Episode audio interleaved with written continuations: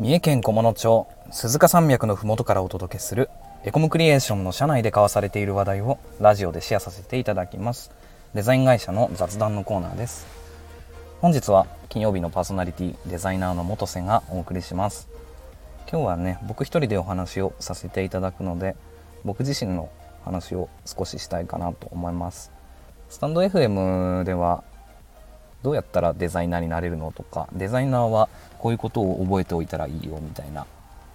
まあ、デザイナーズヒントみたいなお話をよくさせていただいてるんですけれどもじゃあお前はお前自身はどうやってデザイナーになったんだというお話をあんまりさしてなかったかなと思うので今日は少しお時間をいただいてお話をさせていただこうと思います。僕はまず美術の大学を卒業して新卒でこの会社に入ったんですけれどもあんまりこういう田舎の制作会社って新卒で取ることが少なくて僕は偶然にもご縁をいただいてあの声をかけていただいて入ったんですけれども、まあ、そこの偶然って何なんだよってところがきっと大事かなと思うんです。えっと、僕は大学生の時はすごくあの遊びほうけていて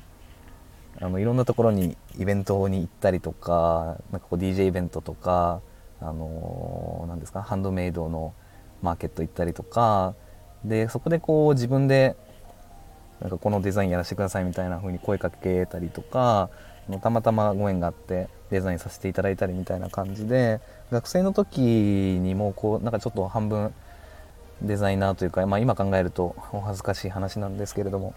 させていただいててその中であの湯の山温泉という小物町湯の山温泉というところで湯の山温泉芸術祭というアートイベントに参加する機会をいただいてそこでその湯の山温泉芸術祭を運営していたのがエコムクリエーションでした。それで、ま、僕自身の作品とかも展示してたところに今の上司が声をかけてくれてインターンに来ないかみたいな感じで。それですぐ行きますみたいな感じで行ったんですけど、まあ、それはそれでこういい経験だなと思って行ったんですよね。あのその時は何というかあんまりこう就職みたいなのあんまり考えてなくって今は経験が積めればいいかなみたいな風に思ってたんですけど、まあ、行ってこうまあまあやっぱりこうなんだろう。現場の厳しさじゃないけど。まあそうねデザイナーとして組織で生きる厳しさみたいなのもあるしやっぱりこういう田舎独特のその文化みたいなのもあんまり経験がなかったからちょっと厳しいのかなとも思ったんですけど何というかなそのやっぱりあんまり開発されていない場所でデザイナーっていう人間がそもそもあんまりいない状況でっていう場所で働くっていうのはすごくやりがいがあるなとは思ったんですよね。だからまあ、今でも結構思うんですけど、うん、田舎に田舎でデザイナーをやるってなるとやっぱりインプットする量がどうしても他の都会と比べると少なくはなってしまうんですけれどその分なんだろうな、うん、と地元の人とこう密にやりたりをしたりだとかあの実際にこここの町で起きている問題この町が必要としているものを、うんと、リサーチするというかヒアリングするっていう力がつけられるんじゃないかなと思いましたね。やっぱりこうデザイナーってお客さんの問題をヒアリングして解決するそれを形にするっていう仕事だなとは思っていたのでそういう面においては都会で働くっていうのもまあいいんですけど田舎で実際に問題が起きているその場所で働くっていうのはいい経験だなと。それで、まあ、もうちょっと時を進めてえー、っと一昨年2年前2年前にここに入ってやっぱりなんだろう入る前に感じていた問題みたいなのは今も直面していてインプットの量みたいなところもあるしやっぱりこう田舎っ